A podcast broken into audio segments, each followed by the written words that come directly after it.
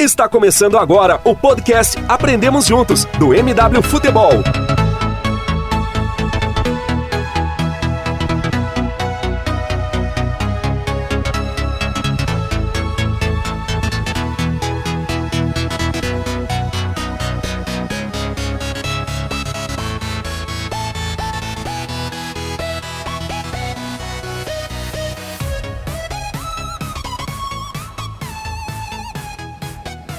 Fala galera, começando mais um Aprendemos Juntos, a edição de número 6. E nessa semana, como a gente pôde ver, a gente acompanhou o jogo da Sul-Americana, semifinal entre Atlético Paranaense e Fluminense. E a gente vai debater sobre isso, mas claro, a gente também não pode deixar de lado o super clássico na, na final da Libertadores entre River e Boca. O primeiro jogo vai ser na Bomboneira, e às 5 horas no sábado. Então a gente vai falar sobre esses dois assuntos. Mas, primeiramente, começar escalando esse time de Galácticos com novidade.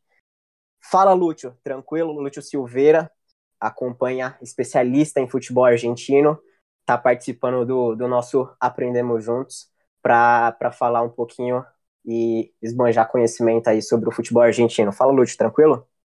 Tudo bem, Caio? Aquele abraço para ti, para toda a rapaziada. Eu já vou começar puxando a tua orelha, pode ser ou não? Claro, claro. É Boca e River, viu? Nunca River e Boca, viu? Ah, tá bom então, pode deixar. É, é que nem tu chamar de Naugre, viu? Não tem nenhuma chance. Ah, aí não pode, então. a galera do time já sabe, é Boca e River, hein? Não, esse é, tu sabe que, e, e, tu e toda a rapaziada que tá na audiência aí, que esses nomes são fixos, né? Então, às vezes, a televisão acaba convencionando, né? Chamando de River e Boca, porque ela usa um mandante no primeiro lugar, mas na verdade é sempre Boca e River, né? A Argentina usa isso, assim como a gente usa aqui no Brasil. foi uma sacanagem, hein, para abrir descontraindo contigo, tá bem? Claro, claro, e é aprendizado, porque eu particularmente não, não, não sabia, então fica aí de aprendizado não só para mim, mas para todo mundo. É, Lúcio já começando ensinando a gente sobre futebol argentino. E continuando aí a apresentação, André Ribas, que cobre o Atlético Paranaense no, no MW, acompanhou o jogo de ontem diretamente do estádio. E aí, André, tudo bem? Como é que foi aí no, no jogo que o Atlético começou ganhando? Vamos aí debater. Fala, Caio, beleza? Primeiro cumprimentar o nosso convidado, Lúcio. Seja bem-vindo a essa edição do nosso podcast. Fala, brother. Obrigado. Pô, e foi um jogaço ontem, né? Fluminense, Atlético, Atlético e Fluminense fizeram um grande jogo na Arena da Baixada. Eu acho que foi bem maior do que a expectativa da galera, esperando, principalmente do lado do Atlético, que conseguiu um placar bem, um placar seguro para levar agora para o Maracanã. Vamos debater bastante sobre esse jogo. Boa, André, valeu. E continuando a apresentação, Gera Lobo, que cobre o futebol nordestino, mas está aqui também, sempre presença carimbada aqui, como citou no último podcast, para falar sobre todos os assuntos. Fala, Gera, tranquilo? Fala moçada, fala Caio, André, Lute, todo mundo. É, como sempre, né? Presença garantida aqui e não podia faltar para falar desse, como já disse o Lúcio, Boca e River, né? É, vamos destrinçar essa, essa última final de dois jogos né, na Libertadores e vamos falar muito também de Atlético e Fluminense. Baita. E também especialista sobre futebol argentino, inclusive no MW. Deve sair novas análises aí nos próximos dias. Michel Corbacho. Fala, Michel, tranquilo? Fala, Caio, tranquilo, tranquilo. Um abração aí pra galera. É, também saudar ao nosso Lúcio, né? Que nosso nosso companheiro Abraço. Que, que vem nosso convidado hoje né, no nosso podcast e dizer que é, é uma satisfação até tê-lo aqui presente conosco e que aprendo muito, aprendo muito também sobre o futebol argentino com ele. Todos nós. E por último, mas não menos importante, Panda também para falar, assim como o Gera, sobre todos esses assuntos que a gente vai debater aqui, que o tema, os temas, os tópicos são bons. Fala, Panda, tudo tranquilo? Tranquilo, sim. Primeiramente, bem-vindo aí, Lúcio. Um prazer poder estar gravando contigo hoje. Valeu. estamos aí, né, para debater um pouco sobre esse, esse, essa semifinal de Sul-Americano, que foi muito bom o jogo lá na Arena da Baixada, como todo mundo já disse aí. e, obviamente, falar desse Superclássico Américas, que tem tudo para ser um baita jogo nesse sábado aí. Boa! E para começar, Lúcio, primeiramente, é, o que esperar desse Superclássico? O Boca que, que passou, muita gente não esperava, mas que passou do Palmeiras vencendo os dois jogos, casa e fora, é, e desse River que, que passou no, do Grêmio com uma certa polêmica nos últimos minutos. Que esperar desses dois times dessa, desse, desse super clássico na Libertadores? Bom, eu espero muito equilíbrio. A despeito de, de achar que o River é um time melhor treinado, né, com o Galhardo já com cinco anos de estrada lá no comando, com pelo menos três grandes revoluções lá dentro, onde ele refez time, né, retomou a caminhada. É, apesar de tudo isso, eu considero 50-50, acredito que será um confronto bastante equilibrado mesmo, não é ser muraldino, porque nesta hora as forças se equivalem. Né? A gente não tem mais um super favorito, a gente não tem mais quem joga melhor, a gente tem equilíbrio. Se a gente for pegar, inclusive, nas semifinais, o Boca, que vinha capenga, que não se acreditava muito, acabou indo muito melhor contra o seu adversário do que o River foi. O River sofreu muito mais para passar do que o Boca passou. Então, eu vou considerar assim, eu vou colocar desta forma. Acredito sim numa paridade muito grande. Os últimos super clássicos, né, o River foi superior, inclusive o último, né, onde existia uma expectativa, né, porque o River não vivia um grande momento, o jogo era dentro da bomboneira, bom, está na hora da redenção do Guilhermo, né, porque não ganhou Super Clássico ainda dentro da bomboneira, só ganhou lá no Monumental, e o River passou o carro com um show do Pete Martinez em 25 minutos que ele esteve em campo, depois acabou saindo lesionado. Mas agora, senhores, acredito que zera tudo, né, acho que vai começar realmente um outro momento, a gente vai ter o, o, relógio parando nas 5 da tarde do Brasil, nas, ou melhor, nas 6 da tarde do Brasil, nas 5 da tarde da Argentina, e aí a gente vai ficar 90 minutos aí com a respiração presa, esperando o que vai dar.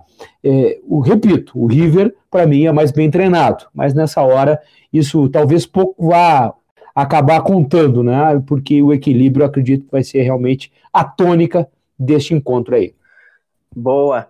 E, Michel, você que também está tá bastante acostumado com o futebol argentino.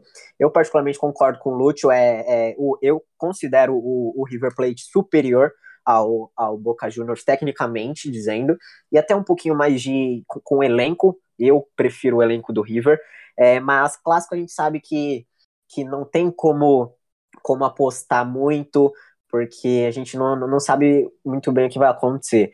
É, mas você, você considera o, o River superior ao Boca ou, ou, não tem essa, final é final e, e vamos ver o que, que dá? Concordo com suas palavras, concordo com o que disse o Lúcio. De fato, o River Plate é mais, é mais bem treinado com, com o Gadiardo. De fato, o River Plate apresenta um futebol um pouco mais propositivo, né? Isso características de Gajardo que busca é, atuar com sua equipe sempre para frente, sempre é, em, em prol do gol. Mas vai ser um confronto, como disse o Lúcio, muito, muito pareiro. É, é clássico, a gente acaba sendo acaba sendo é, pleonasmo a gente falar clássico é clássico sempre e vice-versa, e de fato é, quanto, ainda mais quando se trata de um Boca e River, ainda mais quando se trata de um super clássico. Não é apenas um clássico, é um super clássico, mas eu vejo sim o River Plate um tanto quanto um pouco mais qualificado, é, sobretudo no sistema ofensivo. Acho que o River Plate hoje tem um, um poder ofensivo, é, peça peça por peça, um poder ofensivo que vive um, melhores momentos, sobretudo a, a citar a, atuações de Pete Martinez, tanto no River Plate como na seleção argentina, é, a grande revelação que é o Ezequiel Palacios, um volante como a gente conhece no Brasil, área a área, né? Ou na Argentina se fala muito ida e ueta, é um volante que vai e volta, chega bastante na frente, como homem surpresa, tem boa finalização de fora, aporta muito, é, mo muita mobilidade no meio de campo. Então, hoje eu vejo o River mais encaixado, apesar de que como citamos, de ser um clássico, e o Boca Juniors, nesta fase decisiva de Libertadores, que a gente já conhece, o Boca cresce muito, o Boca é o Boca, é, o Boca é, é matreiro, sabe jogar Libertadores, mas o Boca também tem evoluído, principalmente nos quesitos defensivos. O Boca ainda não perdeu, é a única equipe invicta na fase nas fases decisivas dessa Copa Libertadores. Grande. E, Michel, o que, que, você acha da, da, das escalações por parte de, de Boca e River? Vai ter surpresa?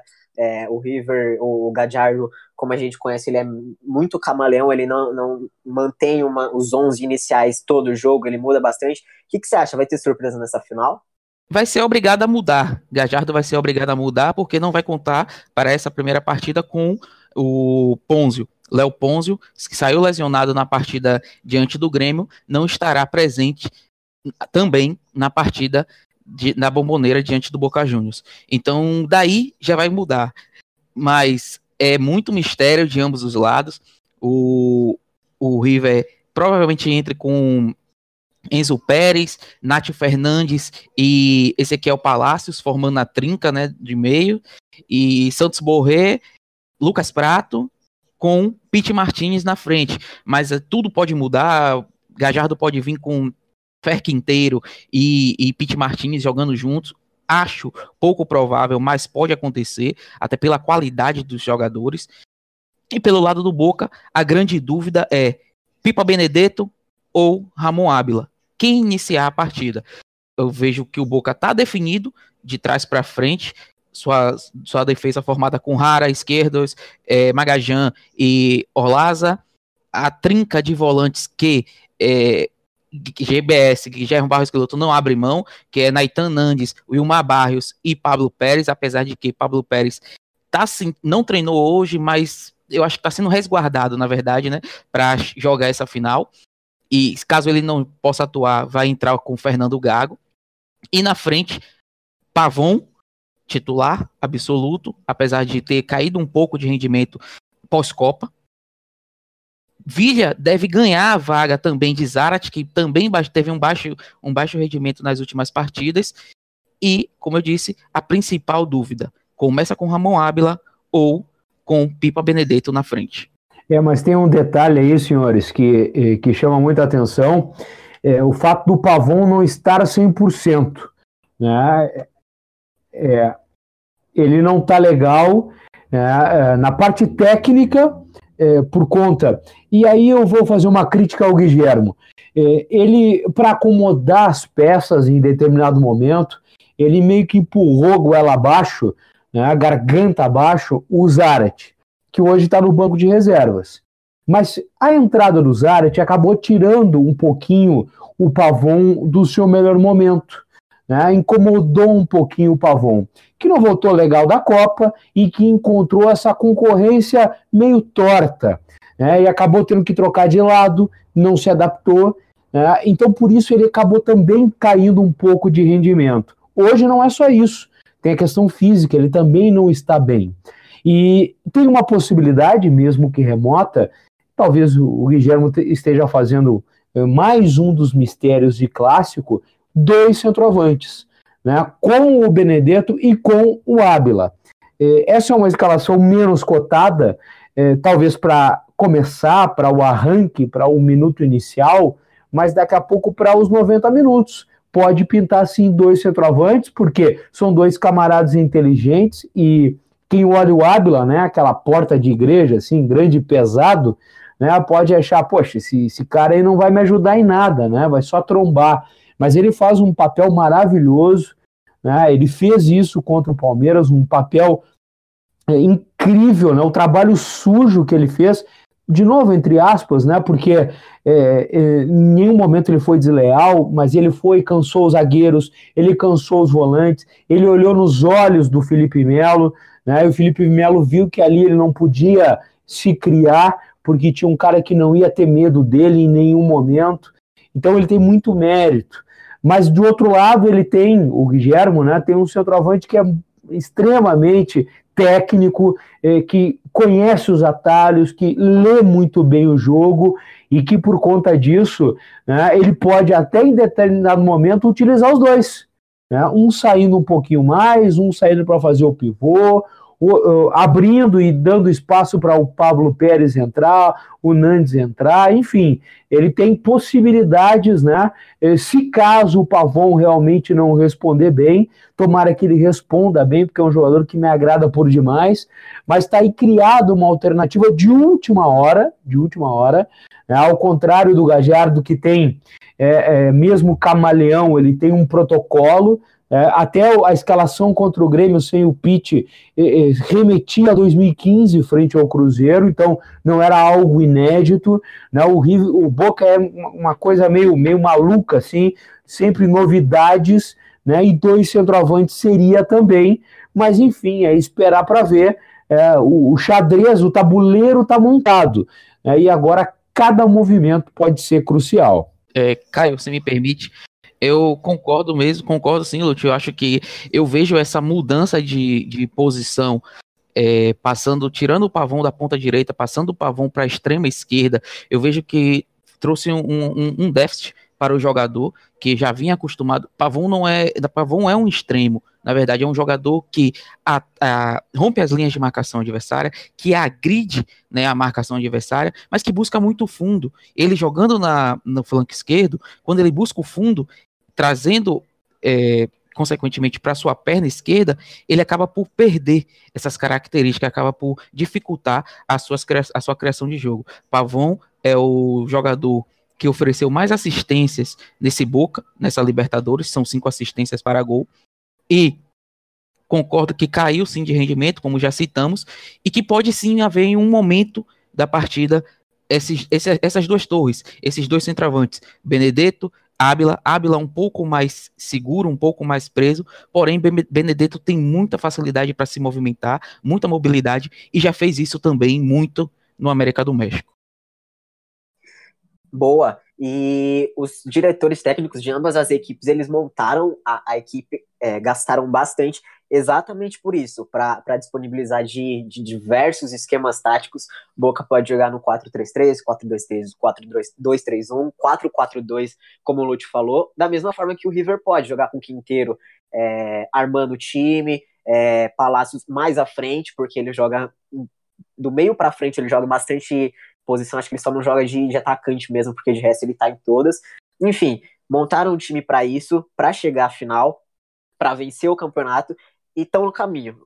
Vai sair só um vencedor, mas a gente vai, vai já sabe que, que jogando bem ou não, é, da forma que o, que o Boca vem jogando, é, convencendo ou não da forma que às vezes o River apresentou, por exemplo, contra o Grêmio, eles chegaram na final e agora é praticamente começar do zero, trocar ali o, o cenário para ver o que acontece, quem que vai levar e, e quem perder vai vai tende a, a, a a se crucificar mais, porque é, é, o super clássico, a gente sabe como que funciona e, e vai doer. Para quem perder, vai doer bastante. E, mas falando agora sobre posição por posição, porque são, são times de peça, peças muito individuais e, e estrelas até que a gente pode chamar. E começando é, pelo Lúcio. Lúcio, Michel e Panda nessa sequência. É, a gente vai fazer um, um, um 11 ideal aqui, uma escalação ideal entre os dois times. Vou, vou falar as opções para vocês, é, de goleiro ao atacante, vocês vão escolhendo, podem opinar sobre, sobre tais jogadores, e a gente segue nessa. Começando pelo Lúcio, entre Armani e, e Rossi, mais ou menos seguindo a escalação que, que deve ser no, no Super Clássico. Ar, Rossi e Armani, quem que você escolhe? Ah, essa aí é fácil, né? Todo mundo vai vai junto comigo nessa aí, não vai ter discordância, não vamos brigar. Né? O Armani realmente é um goleiraço. O Andala poderia fazer uma sombra, né? mas o, o, o, realmente o Armani é superior. Michel. É, se diz que uma, toda boa equipe começa com um bom goleiro. Realmente, a excelente equipe do River tem um excelente goleiro.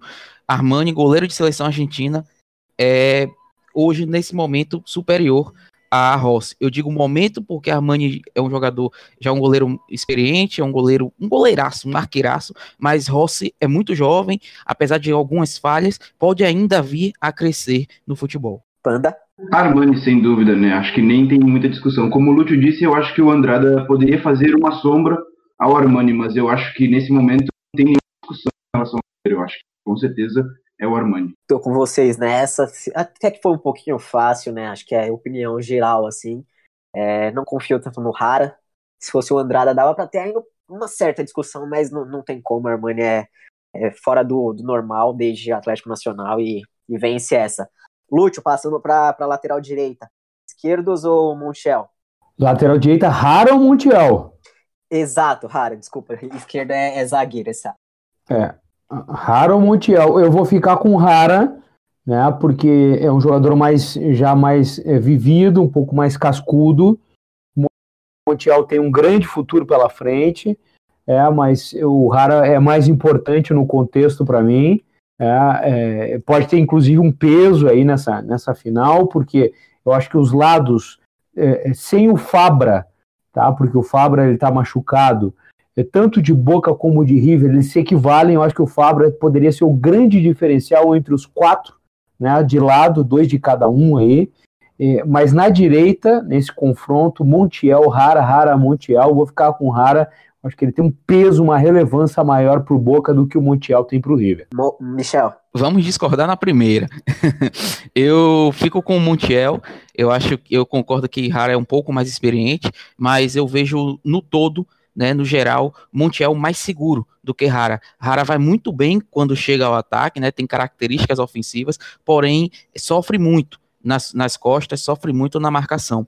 Montiel também vai muito bem quando chega ao ataque, oferece bastante amplitude ao, ao River Plate, porém é melhor ao meu ver, do que o Rara na, nos outros quesitos de um lateral. É melhor no cruzamento, é melhor no fundamento né, de cruzamento, é melhor no poder de marcação. Então, nesse momento, eu fico com o Montiel, que, ao meu ver, também deveria ser e fazer parte da renovação da seleção argentina. Para desempatar aí a responsabilidade do Michel, o que, que você escolhe, Michel? O Panda, desculpa.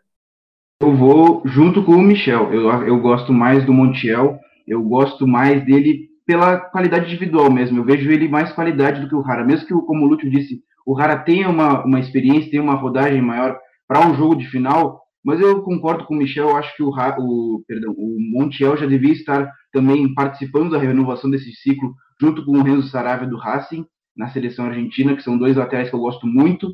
E o Montiel, eu vejo também muita qualidade nele no apoio, ele sabe apoiar é, muito bem em amplitude, com um ótimo fundamento no cruzamento. E na marcação individual, no 1 para 1, ele também foi muito bem, principalmente no duelo contra o Grêmio. Né? No segundo tempo, que o Everton ele entrou e atacou, uh, perdão, o Alisson foi para o lado do Montiel e o Montiel cuidou muito bem do Alisson por ali. Então, cara, eu, eu vou com o Montiel e eu acabo desempatando a favor do Michel. Bom, nessa eu tô com, com quem venceu. Prefiro, ainda que eu, que eu, prefiro, que eu goste do, do Rara, é, acho que tem, tem potencial, mas prefiro o Montiel. E Lúcio, agora sim, esquerdos ou Maidana? É, eu vou ficar com, com o Maidana. É, o, o Esquerdoso ele, ele cresceu muito, ele chegou. É difícil a readaptação ao futebol argentino. Ele vinha de uma temporada na, na, no México, uma não, mais de uma.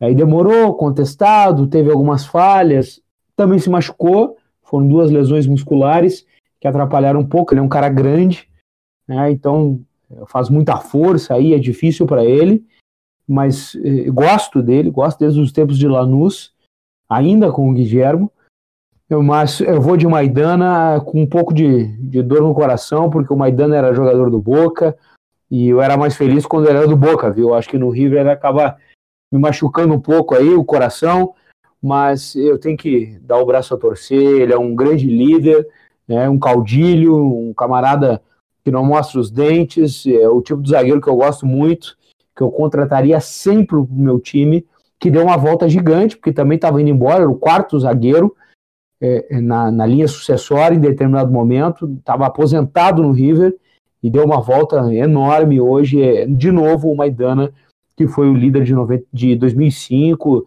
e 2015, perdão, e outros anos onde ele realmente teve uma importância fundamental, como está tendo mais uma vez, eu fico com o Maidana.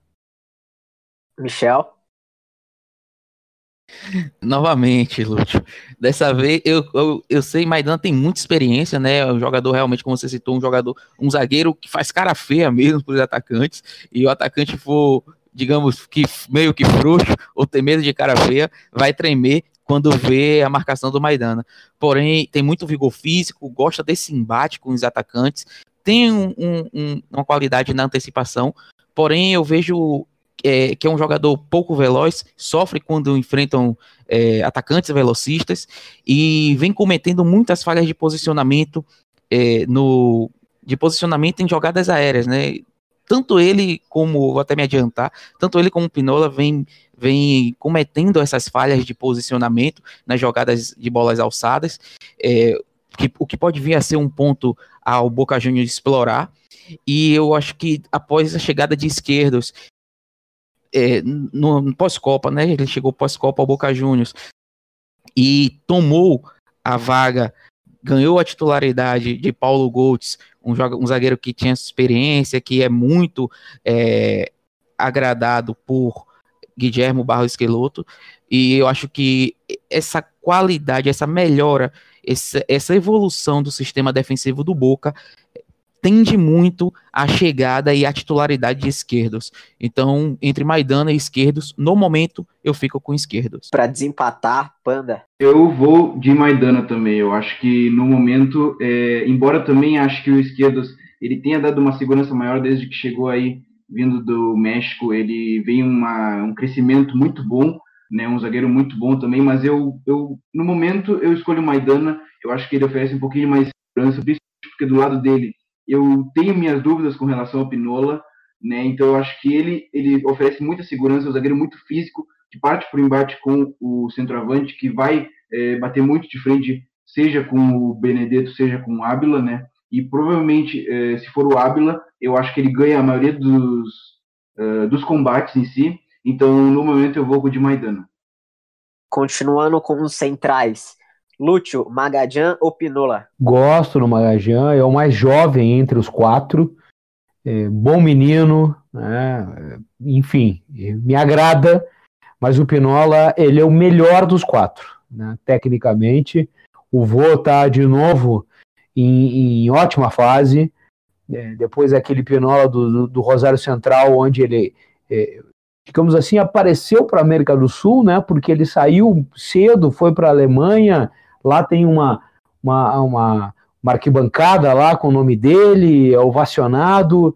É, ele voltou para a Argentina, para o Central, naquele excelente Rosário Central do Codê, é, e aí acabou indo para o River e encontrou inúmeras dificuldades. Né? Não se adaptou, parte física, a concorrência ali era grande, tinha o Martins Quarta, é, enfim, era, era difícil, estava um momento tenso para o Pinola, mas o vô deu a volta, viu?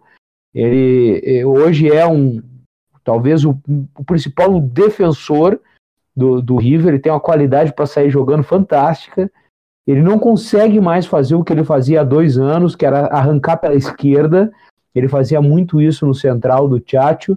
É, hoje ele já não faz mais muito, a perna não ajuda, é, e, mas ele sabe muito de posicionamento, é, é bom de bola aérea, é líder. É, eu gosto, me agrada demais, e, e mesmo que, que o Magajan seja um bom genro, eu diria assim, né? mas não dá. O, o, o Pinola realmente, para mim, é superior muito a, a todos eles no aspecto técnico, e aí eu fico com ele. Michel? Como eu tinha dito, o dupla, a dupla, né? Eu acho que eu gosto, acho muito que zaga, né? A dupla de zaga é casamento. E eu, eu vejo que essa dupla do River vem falhando bastante. Né, sistema, é, vem cometendo falhas de posicionamento, sobretudo nas jogadas aéreas, quando em, são jogadores que têm dificuldades de quando encaram atacantes de velocidade, atacantes velocistas. Foi assim, não é nenhum atacante tão velocista, mas foi assim no embate contra o Independente no gol de, de Silvio Romero, quando o Gigliotti, Puma Gigliotti, a, ganhou na velocidade de Maidana, sobre, passou por cima de Pinola. E eu concordo muito que Pinola é o mais técnico dos quatro. tecnicamente ele é muito bom, ajuda muito nas saídas de bola do River Plate, mas no todo, em funções de zagueiro, né, eu mais defensivas, eu fico com o Magajan, que também tem pouca velocidade. Eu vejo um zagueiro também de pouca velocidade, mas de muito bom posicionamento, muito boa antecipação, e eu vejo que tem muito mais a, também a render do que o, o Pinola. Então eu fico com o Magajan. Panda, desempata aí você de novo. Mais uma vez tendo que ter o voto de Minerva em mãos aí, né? Bom, até o momento eu acho que talvez seja a pergunta mais difícil, né? Porque ambos têm uh, aspectos bons em cada um, né? Como o Lúcio falou, o Pinoli tem uma série de bola muito boa, ele tem uma lucidez para sair jogando muito legal, né? Como na Alemanha ele jogava de, de lateral, se eu não me engano, quando chegou no poder central, eu acho que ele atuou algumas vezes como lateral e hoje é zagueiro. Eu acho que ele tem uma qualidade na série de bola uh, ímpar, realmente. Eu acho que ele é o melhor dos quatro nesse fundamento e tecnicamente ele é o melhor também. Eu concordo. Mas eu concordo com o Michel. Eu acho que uh, é o todo. Tem que contar o todo.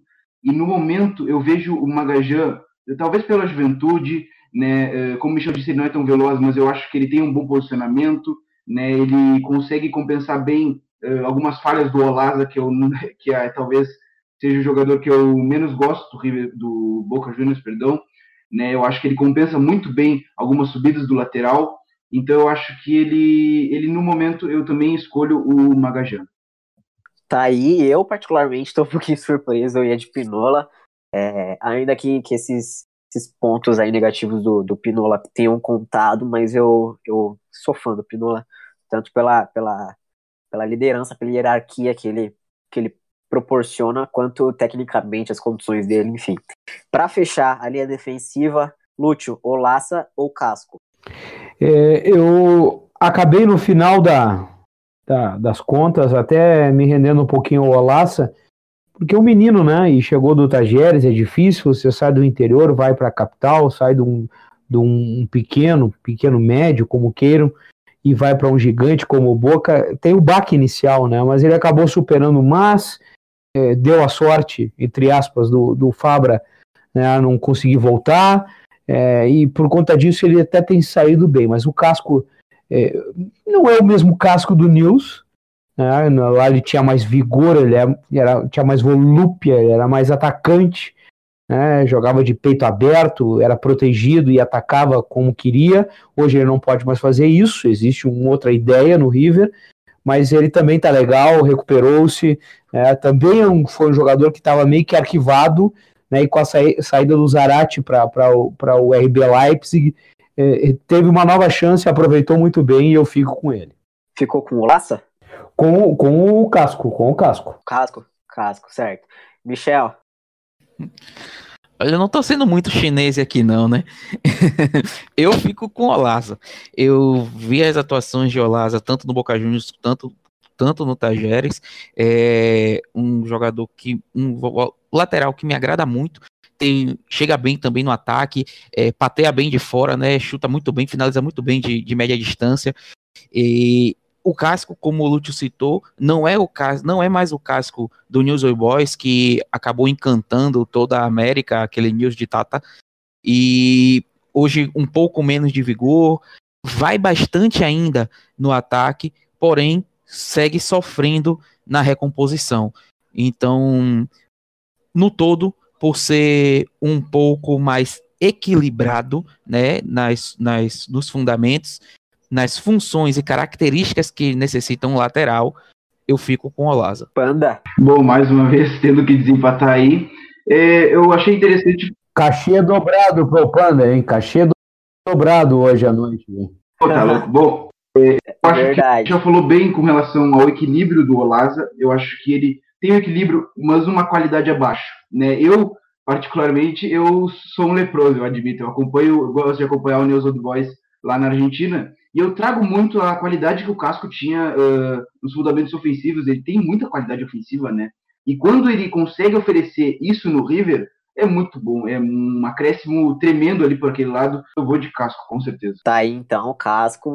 Começando meio campo, Lúcio, Naitan Nandes ou Nath Fernandes? Ah, eu sou um apaixonado pelo, pelo uruguaio, viu? É, traria ele para comer um churrasco na minha casa. O uruguaio é maluco, é o tipo de jogador que, que eu sempre teria no meu time.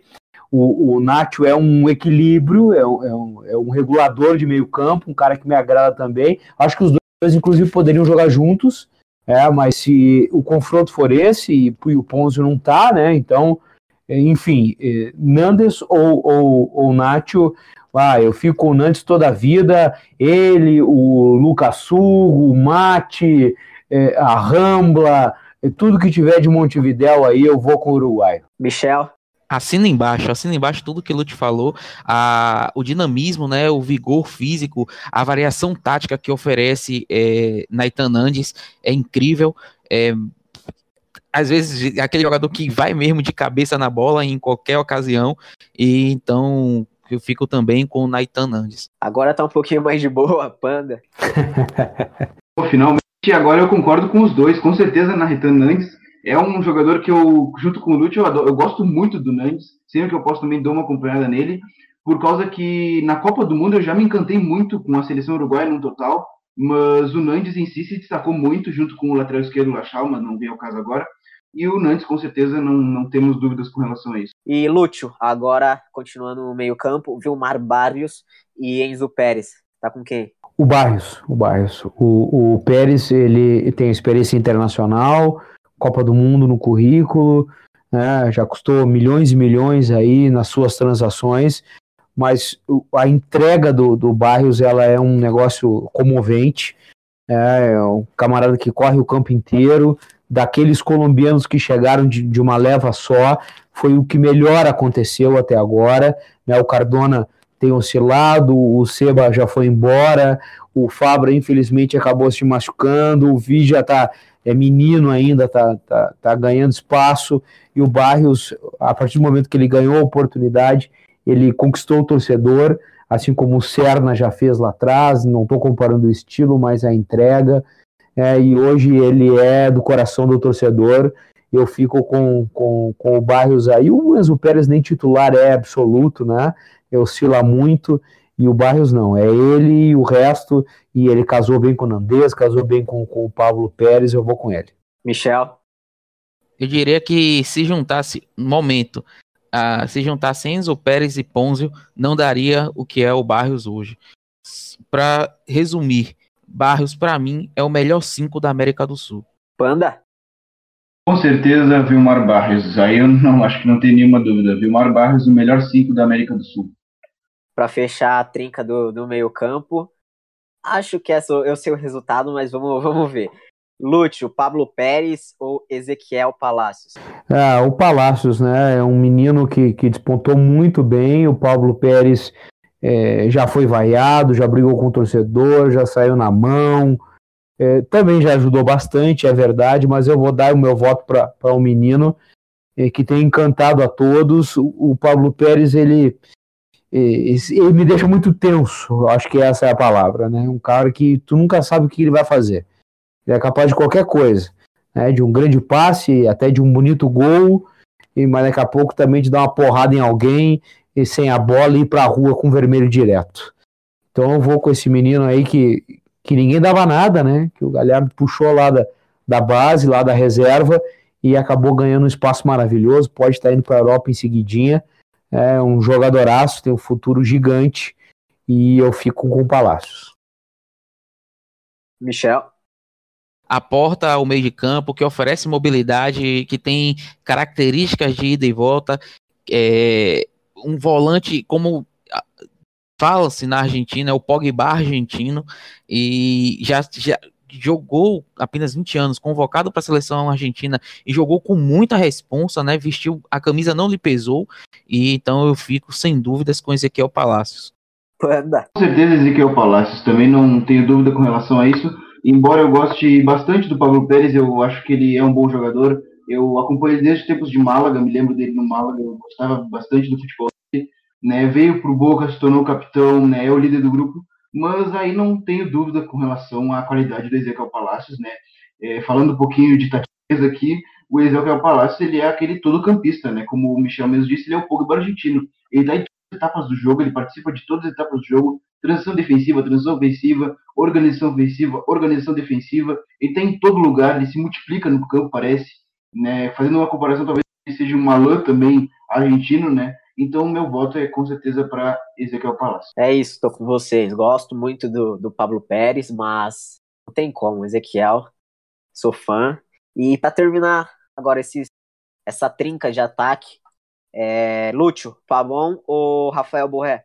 Pavon, Pavon. Pavon foi o principal jogador do Boca aí na última Superliga, com a ausência do Benedetto lesionado. O menino assumiu, não sentiu. É, agora teve esse problema que a gente conversou no começo, né, com a chegada do Zarate. E aí não é culpa dele, pelo menos não a totalidade, é culpa também do, do Esqueloto, né, que acabou forçando uma barra que talvez não devesse forçar é, um menino de ouro, cabeça no lugar, não se via falar dele de crise, de bebedeira, de trago, de mulherada, de jogatina, de nada, e tá sempre ali treinando, joga tudo, joga na Copa Argentina lá, não sei aonde, contra o Sarmento de Resistência, daqui a pouco ele vai jogar na, na Copa do Mundo, daqui a, ele tá em todas. É um menino sensacional, eu fico com o Pavon. Michel. Lúcio resumiu bem. Pavon. Pra terminar, Panda? Com certeza, Christian Pavon. Até não sei como é que ele já não tá na Europa. Christian Pavon. Continuando no, na beirada do campo, Vilha, que, que tá surgindo bem aí na, dentro dessa Libertadores, é novo, ou Pete Martins, Lúcio? É o Pete, né? É, são bem diferentes um do outro. Nesse esquema é, que a gente está tratando aqui, o Pete é um 10, o Vigia é um, é um extrema, é, tem futuro, é menino, vem de uma escola uh, colombiana de velocistas com essa característica, um desborde com um contra um.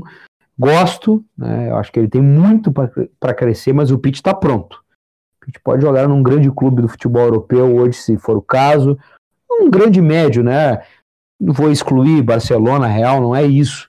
Mas pode jogar, sei lá, no Atlético de Madrid, pode jogar. Né? Pode jogar no, na Inter de Milão, pode jogar. Né? Eu acho que ele tem essa condição. É, o Vigi ainda não, ainda é menino, é muita correria, mais suor do que, do que cabeça. Então eu fico, claro, com o Pete aí. Michel. Também, Pete Martins. Já que a gente está no, no, Aprendemos Juntos, né, do MW, e como o Lúcio citou, é, são jogadores que, apesar de atuar na mesma posição ou na mesma faixa do campo, né, a faixa, a faixa é, pela, pelo flanco esquerdo, mas que tem características distintas. Pete Martins é um jogador mais criativo, é um jogador mais técnico, também é, é, muito forte no um contra um, né? Rompe as linhas de marcação adversária, mas é muito mais inteligente do que o Vidia. E como o Lúcio citou, eu concordo plenamente. Pitt deveria sair do River diretamente para um clube do futebol europeu, seja um Inter, seja um Atlético Madrid, seja um Borussia Dortmund, é, um clube nesse, nesse, nesse patamar atual do futebol europeu o que acaba é, um pouco trazendo um pouco de tristeza para a gente é, saber que ele pode estar tá se transferindo com todo respeito, mas para uma liga menor que é a liga dos Estados Unidos, a Major League Soccer. Panda. Com certeza, Pete Martinez. Eu até acho que ele está fazendo tempo extra na América do Sul também. Pete Martinez, um dos melhores jogadores da América do Sul, craque. Boa. E aqui na, na Lúcio, na nossa pré-escalação aqui, é, a gente colocou o Ábila, né, para jogar no, no, sábado, mas como eu gosto de tacar é, vocês na fogueira e deixar vocês com dúvida, tá o Abel, mas dividindo ali com, com o Benedetto. Então, entre os dois, vou tirar o Abel aí da disputa, colocar Benedetto e Prato. Quem que, quem que leva essa disputa aí? Baita briga, hein? Baita briga. São dois caras que me agradam demais. Se fosse Ábila e Prato, eu ficaria com Prato mas como é Benedetto e Prato, eu fico com o Benedetto. Né? É, a despeito do Benedetto ainda está voltando a ser aquele Benedetto que a gente já viu em momentos anteriores. O pouco que ele pôde fazer já foi muito. Né? Com a qualidade gigante que ele tem, uma inteligência no primeiro gol contra o Palmeiras, onde ele sabia que não ia ganhar do Felipe subindo, Felipe Melo, ou então no corpo, ele esperou, ele deu sorte, é verdade, mas ele teve a lucidez, o posicionamento para fazer o primeiro gol. Depois o segundo foi um golaço. E no segundo, no segundo jogo ele entrou gelado, é, e gelado ele fez o gol. de novo tirou o goleiro e, e marcou para o Boca Juniors. O Prato tem feito uma entrega maravilhosa, é, é, diferente de um, de um, prato de outros momentos, daquele prato de origem né, e de referência que ele já foi. Hoje ele sai muito mais, e, e, traz outros, outros elementos aí para o River, no caso que ele defende agora, mas o Benedetto tem uma qualidade gigante e é o meu, meu escolhido aí. Michel? Você é um pouco polêmico. Eu também fico com o Pipa Benedetto, mas eu eh, são dois jogadores que têm muita qualidade. Eu gosto também, me agrada os dois muito.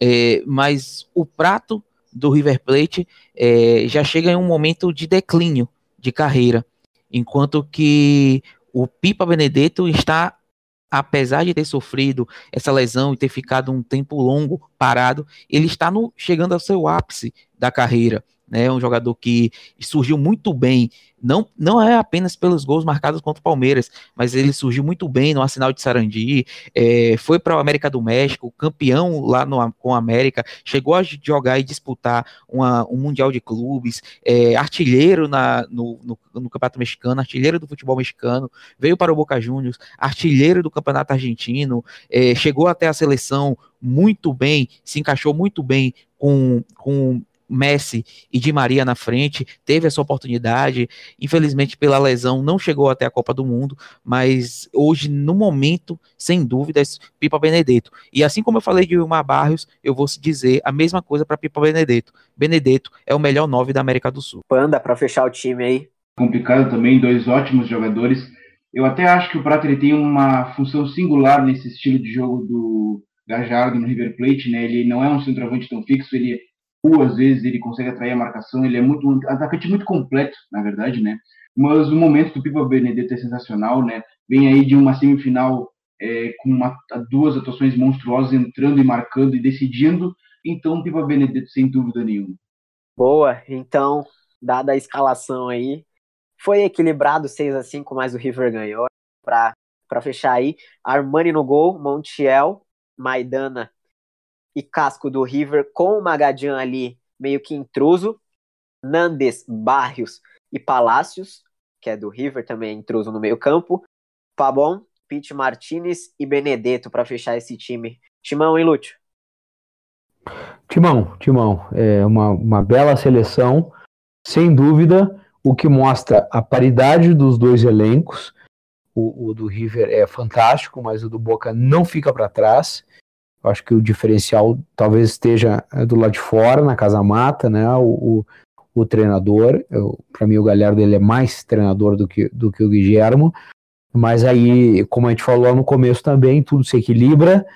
É, o primeiro jogo não tem saldo qualificado, vamos ver como é que vão se comportar também, mas o Boca conseguiu, isso é um detalhe interessante, né? Contra os seus três adversários anteriores, o Boca conseguiu abrir boa vantagem dentro de casa é, e aí ele saiu para o segundo jogo né, confortável, jogando a la boca, né, do, do, jeito que o Boca gosta de jogar.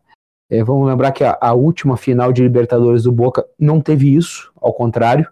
O Boca é, foi incomodado pelo Corinthians e teve o gol do Romarinho que fez com que o Boca tivesse que talvez mudar a estratégia para jogar em São Paulo. O Corinthians era melhor? Sim, era melhor. Mas o Boca poderia é, fazer um jogo mais duro se tivesse um, uma condição melhor naquele momento. E ele conseguiu contra o Libertar, contra o Cruzeiro e contra o Palmeiras fazer vantagem em casa. É, de novo, ele vai ter o primeiro jogo dentro dos seus domínios e pode daí tirar algum proveito para o jogo da volta. E rapidinho, Lúcio, a gente não pode esquecer do, dos que comandam o time rapidinho. Gadiardo ou Esqueloto, quem é melhor? Galhardo, Galhardo é o, é o mais treinador, sem dúvida. Grande, grande.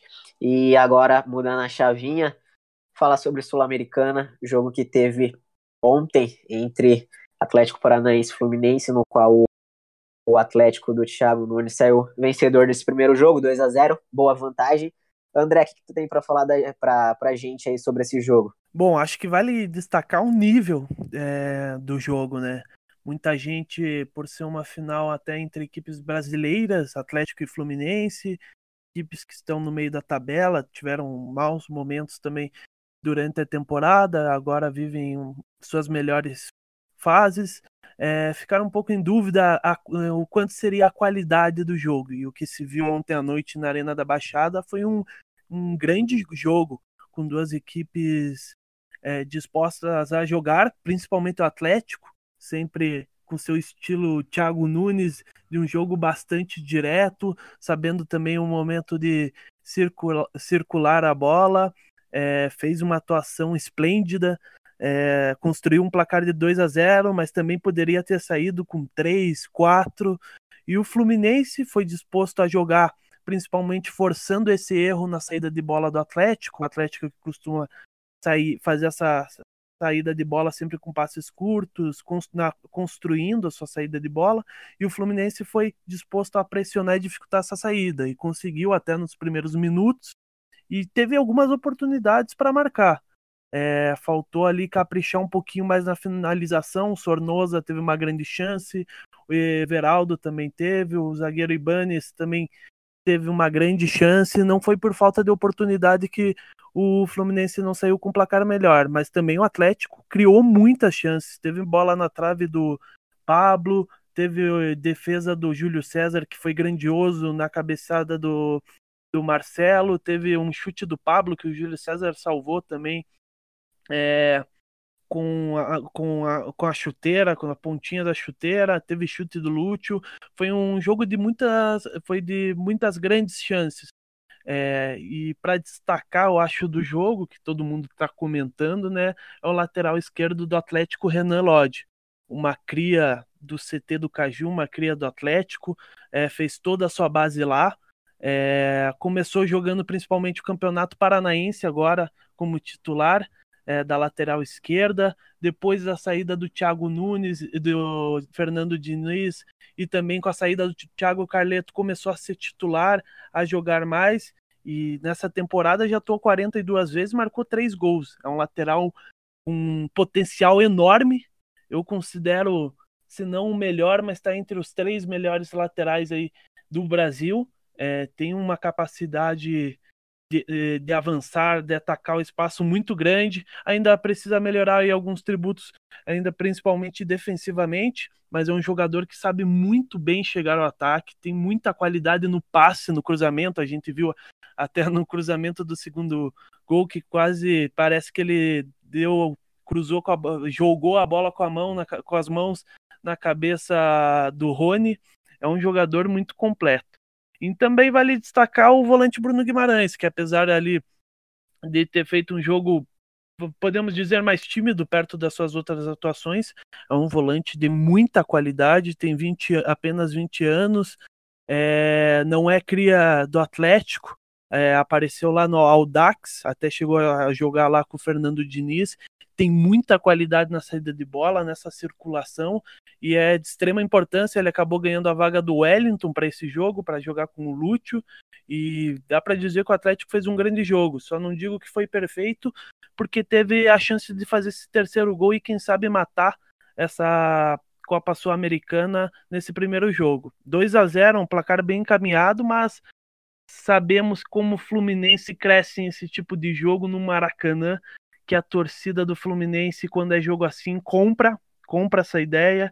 E a gente sabe que a atmosfera, querendo ou não, influencia.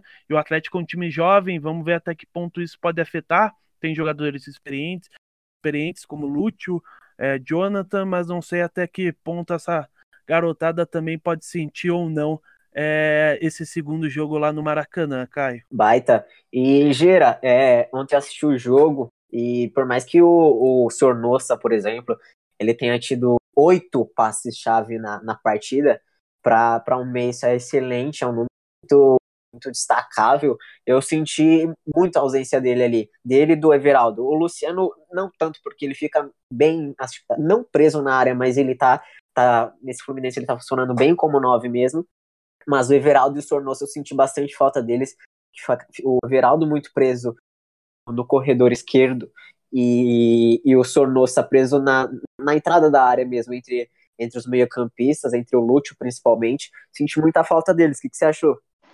É, cara, eu também, eu também senti falta do Everaldo, principalmente, porque eu acho que o Everaldo é um cara que, que traz uma, uma verticalidade muito boa também para o Fluminense, é um cara que, que gosta do, do um contra um, gosta da velocidade. Eu acho que faltou muito isso para o Fluminense nessa partida. E sobre o Sornosa, é, se me alongar tanto, mas mesmo, mesmo ele tendo essa quantidade de passes, como você mesmo disse, eu acho que, às vezes eu acho que, que eu sinto falta muito do, das finalizações do Sornosa. Eu acho, às vezes, que ele é até meio tímido na hora de, na hora quando o time está na frente, eu acho que ele poderia finalizar mais para meio que não deixar o jogo dele tão previsível. Eu acho que o jogo do Sornosa às vezes é muito focado no passe, nas assistências e infelizmente isso meio que deixa o jogo dele previsível. Ele é um excelente jogador, com certeza isso aí é inegável, mas é, é um cara muito importante para o funcionamento do Fluminense. E os passes foram importantes, claro, isso aí não tem como é, falar mal, porque ele é o 10 do time, ele é o que faz o time jogar, mas, é, como eu disse, falta essa. É, essa está é, sendo previsível demais. Isso acaba é, não sendo bom para o time. acho que falta uma dinâmica também, às vezes, para o Fluminense. Mas me surpreendeu. Eu achei até que o Fluminense teve teve foi muito foi muito foi muito corajoso para jogar do jeito que pelo menos começou jogando é, avançou as linhas é, fez pressão lá no campo do Atlético e tudo mais que o Atlético, te, o Atlético teve um pouco de dificuldade é, em determinada parte do jogo ali mas eu acho que o Fluminense até mesmo o Atlético perdendo muitos gols que o Júlio César foi incrível mas o Santos também pegou muita bola Santos também foi muito importante. E esse segundo jogo tem tudo para ser espetacular, porque o Fluminense com certeza vai para frente, vai para o ataque, vai buscar. Só que o Atlético tem a qualidade de achar espaços que só o time do Thiago Nunes conhece. E, e só para fechar, Caio, é, eu me surpreendi até com a atuação do Ayrton Lucas, também um grande lateral, mas que não teve uma grande noite. Defensivamente, é, defensivamente pecou, teve uma bola que ele não acompanhou a jogada, o Marcelo cabeceou, cabeceou e quase marcou, e no gol ele que não acompanha o atacante Rony. Até aqui se gerou uma disputa entre Ayrton Lucas e Renan Lodge antes de começar o jogo, e ele acabou indo bem mal no jogo. E só para fechar mesmo, destacar também a bola aérea do Fluminense, muito forte no segundo tempo. Teve uma hora que teve seis cobranças de escanteio, teve seis cobranças por parte do Fluminense, sempre ganhando é, a bola aérea, sempre conseguindo cabecear, cabecear, executar bem esse, essa, essa bola parada, mas sem colocar também tanta direção. Mas é um ponto que o Atlético precisa ficar atento para o próximo jogo e pode ser uma arma aí do Fluminense. E Panda, é, eu quero, eu gostaria de destacar é, um jogador. Falar mais pra frente também do, do Richard e do Ayrton Lucas, é, que, que são duas peças aí que, que vão surgir, mas isso daí é assunto para outro podcast. Queria que você falasse um pouquinho sobre como você acompanhou o jogo, sobre o Ibanes do lado do Fluminense, que ele tem características marcantes, é jovem, pode, pode pintar em um, em um outro clube ou de uma forma ainda mais destacável no Fluminense, e do Bruno Guimarães, ao lado do Lúcio Gonzalez, pelo lado do Atlético Paranaense. Começando pelo Ibanhes, né? Eu acho que o Fluminense em si, né, por ter muitos jovens, tem o Ibanhes, tem o Ayrton Lucas, né, tem o Richard, alguns momentos ele pecou pela falta de experiência, né? Principalmente no Ayrton Lucas nós percebemos isso, né? Mas como tu disse, isso é papo para outro podcast. Uh, o Ibanhes em si, eu, eu gosto dele. Eu vi alguns jogos dele na temporada, acompanhei, acompanho o Fluminense sempre que posso também mas eu acho que é, ele, em alguns momentos, ele peca principalmente em tomada de decisão, sabe? Ele se precipita em jogadas, ele acaba errando alguns passes bobos, ele acaba, às vezes, se projetando de forma uh, que, se ele acerta um passe ali, ele consegue carregar o time e colocar já uh, em, em ataque organizado e em colocar em bloco alto já. Mas em alguns momentos ele peca. E como do lado dele não tem dois zagueiros que dão a segurança para ele sair jogando e que também não tem uma saída de bola muito boa, que são o Digão e o Gum, aí prejudica um pouco o time, né? E ainda isso agregado a jogadores como o Ayrton, que não é um, um ótimo jogador de saída de bola, de passe, assim, é muito mais marcador, né? Uh, isso prejudica muito a estrutura do Fluminense, né? Que é um time de transição mais rápida, de, de usar os laterais principalmente muito, ter o Everaldo caindo, né? E como vocês me disseram, o Ayrton Lucas não estava em bom dia, o Everaldo não estava em bom dia, e pelo lado direito o Jadson como ala. E talvez segurar mais o só que não, não, não surtindo efeito desejado, por causa que o Renan Lodge conseguiu uh, avançar muito com muita liberdade e o Jadson não dava muito combate, né? Aí no segundo tempo de corrida ele coloca o Jadson para o meio, mas a estrutura do time estava batida. Então eu acho que é, é, um, é um efeito em cadeia, é um efeito dominó, né? Tu vê que eu comecei falando do Ibanez, mas eu acabei já falando de todos os jogadores do time a partir de uma saída de bola que não se concretiza com uma qualidade bem feita, né? E nisso eu já entro falando do Bruno Guimarães, que olha, é um jogador que eu gosto demais, eu gosto demais. Talvez depois do Arthur ele seja jogador, o Arthur do Grêmio, talvez seja jogador que melhor sai jogando com a bola no Brasil. Eu tô falando aqui e eu já o apelidei, inclusive no Twitter, quem me segue por lá, já o chamei de Jorginho brasileiro, por causa que, olha, a, a lucidez dele para ser jogando, para encontrar passe em profundidade, né? Eu posso estar arriscando aqui né, a minha projeção, mas eu acho que o Bruno Guimarães tem muita qualidade mesmo, muito, vê que ele é inteligente para sair jogando, né? Vê que ele é inteligente com a bola e também sem a bola para fechar as linhas, né? Em muitos momentos ele compensava bem uh, quando o Cirilo não voltava, principalmente, né? E ele tem um cara muito experiente do lado, né? Até durante a transmissão falaram que o Lúcio Gonzalez ele é o jogador terceiro maior jogador uh, em títulos na Argentina, né? Uh, argentino, perdão. Né? Então eu acho que o Bruno Guimarães ele tem tudo para ser um jogador é, top mundial e olha entrar no ciclo da seleção brasileira ainda no futuro. Agora é um pouquinho cedo, talvez, mas eu estou com certeza botando muitas fichas nesse jogador que, olha, eu, eu estou realmente encantado com a temporada do Bruno Guimarães, né, a qualidade nessa de bola, a lucidez para encontrar linhas de passe, associações rápidas, é, enfim, ele é um jogador com muito futuro mesmo. Aí o, o, o Panda denominando o Bruno Guimarães como novo Jorginho, mas é isso aí.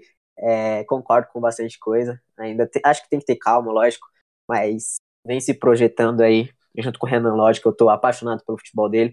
Mas enfim, é, passando pro, pro último tópico, é, Gera, a gente viu que, que no, na, quando o Thiago Nunes assumiu o Atlético Paranaense, o, o, inclusive o André postou uma, uma análise do MW falando um pouquinho do que a gente podia esperar e, e, e tá, tá se concretizando, saindo, saindo em três, é, objetividade quando, quando tem a posse, mas não deixando de valorizar o jogo posicional, é, a posse de bola, enfim. O que, você tá achando desse, desse Thiago Nunes aí, que além do resultado tá tendo um desempenho fantástico? É, cara, eu acho que é bem o terceiro podcast que eu falo do Thiago Nunes.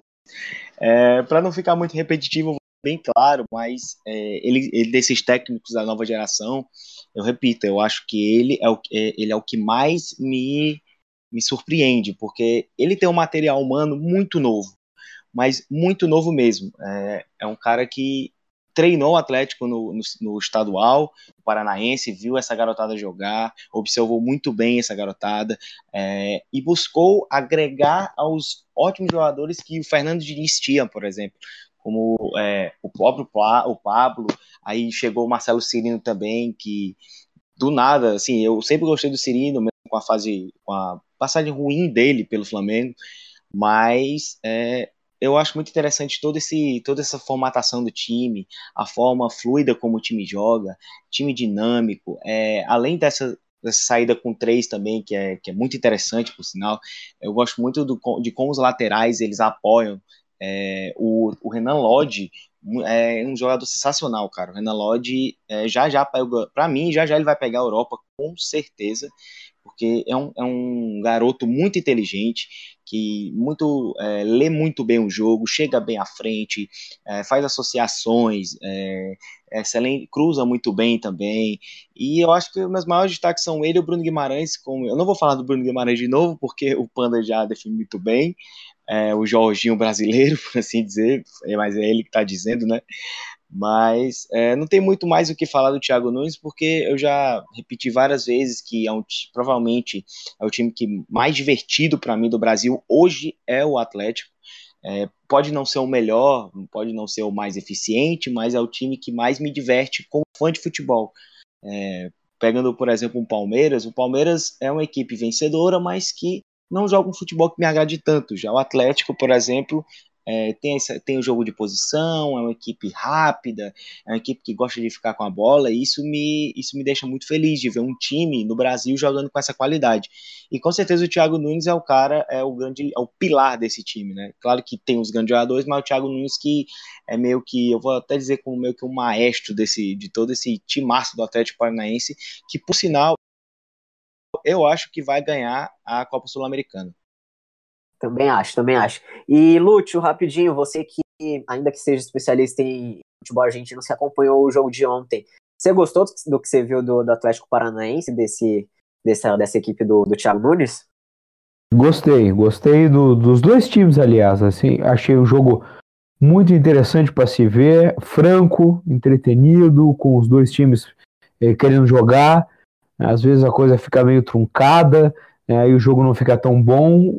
Ontem foi ao contrário, os dois estavam a fim de jogo, muitas oportunidades de lado a lado.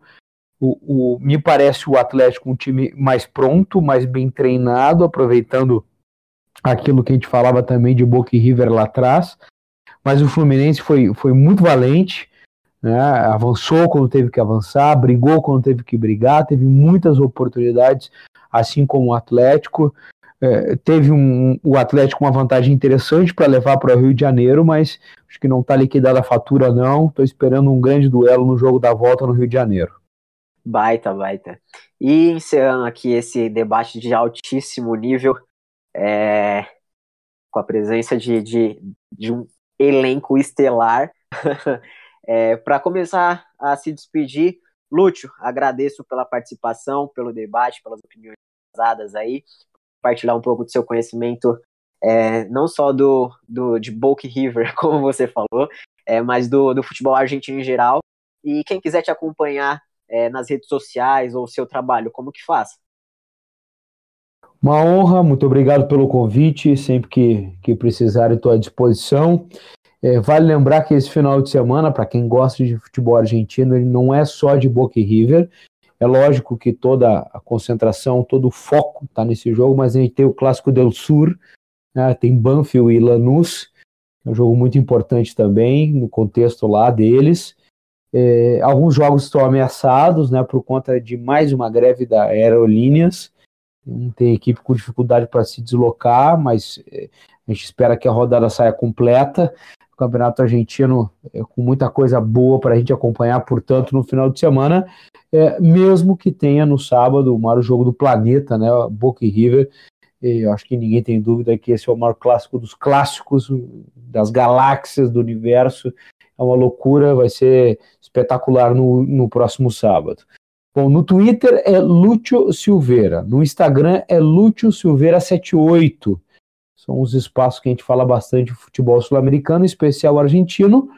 E tem o lutsilveira.com também, que eu, eu faço lá um site, blog, blog site, né, para a gente conversar também sobre o mesmo tema. Contem comigo sempre, rapaziada. Aquele abraço, um prazer, viu? Valeu, Lúcio. Inclusive, acompanho o trabalho dele, que é, que é riquíssimo sobre futebol argentino. E a gente não perde nada com ele. E André, agradeço pelo, pelo debate, pela, pela cobertura no Atlético Paranaense aí. Quem quiser acompanhar seu trabalho, como que faz? Valeu, Caio, agradeço. Agradeço também ao Lúcio, que veio aí com a gente debater, falar do futebol sul-americano e de uma final que vai ser é, de uma grandeza absurda no sábado. Quem quiser acompanhar meu trabalho pode acompanhar lá no Twitter, André underline FRHSE, Freze. E quem quiser também acompanhar, saber um pouquinho mais desse trabalho do Thiago Nunes, eu até postei hoje mesmo esse texto que conta um pouquinho da chegada dele ao time principal do Atlético. É legal para entender algumas ideias e conceitos que ele tem para esse Atlético Paranaense. Um abraço para todo mundo aí. Um abraço, André, valeu. Gira, valeu pelo, pelo debate aí, pelas opiniões é, sobre Fluminense, Atlético, enfim, sobre tudo. Quem quiser te acompanhar, como que faz? É, eu que agradeço mais uma vez a tanta fera aqui reunida. Mais uma pro, pro meu armário ali guardar. É, quem quiser me acompanhar, como sempre, no Twitter, arroba gerinhalobo, underline. É, no MW Futebol, tô, eu sou mais do futebol nordestino, mas também estou falando sobre futebol espanhol, barra futebol europeu. É, tanto que vem aí uma, uma, uma, uma parada bem especial com o meu amigo Panda aí, de em breves mais detalhes. E é isso. Também tem o Medium, quem quiser me acompanhar também lá, arroba Lobo. Vem coisa boa, vem coisa boa. É, e é isso. Obrigado aí mais uma vez, André, Lúcio, Michel, Panda, Caio, todo mundo. É uma honra mais uma vez participar com vocês. Grande Gera. E Michel, agradeço pela participação, por compartilhar seu, seu também conhecimento vasto no futebol argentino aí, chinês e louco, roxo, azul e amarelo, na verdade. Valeu pela participação. Quem quiser te acompanhar, como que faz? Açuioro. é, muito obrigado, eu que agradeço mesmo. Agradeço aí a participação do Lúcio, é um cara que é, eu acompanho bastante, que eu aprendo bastante também sobre o futebol argentino.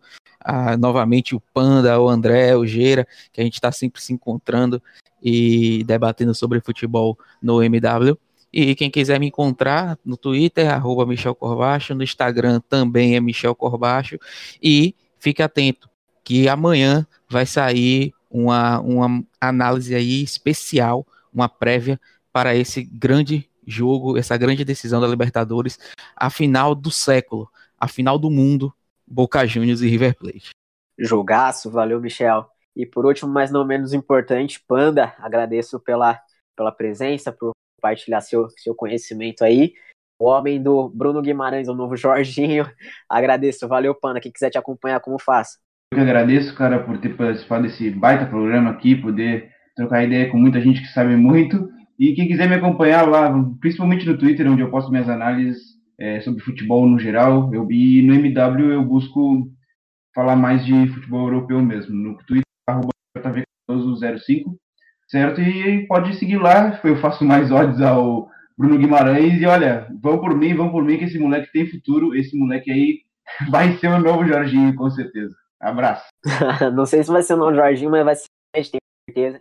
Torçamos para isso, torçamos pela, pela, pelo jogão que deve ser o segundo jogo da Sul-Americana, pelo Super Clássico, não se esqueçam de acompanhar, impossível esquecer, na verdade, vai ser um jogão, um dos maiores clássicos do mundo aí. Boca e River, não se esqueçam, então, para terminar, agradeço a você, ouvinte, por acompanhar o nosso trabalho. Quem quiser ler as análises do, do Super Clássico, Atlético Paranaense, Fluminense, enfim, e sobre futebol em geral, mwfutebol.com.br. Quem quiser me acompanhar também no Twitter, arroba Caio Ives. É, e tamo junto. Agradeço e jamais se esqueçam. Aprendemos juntos. Valeu!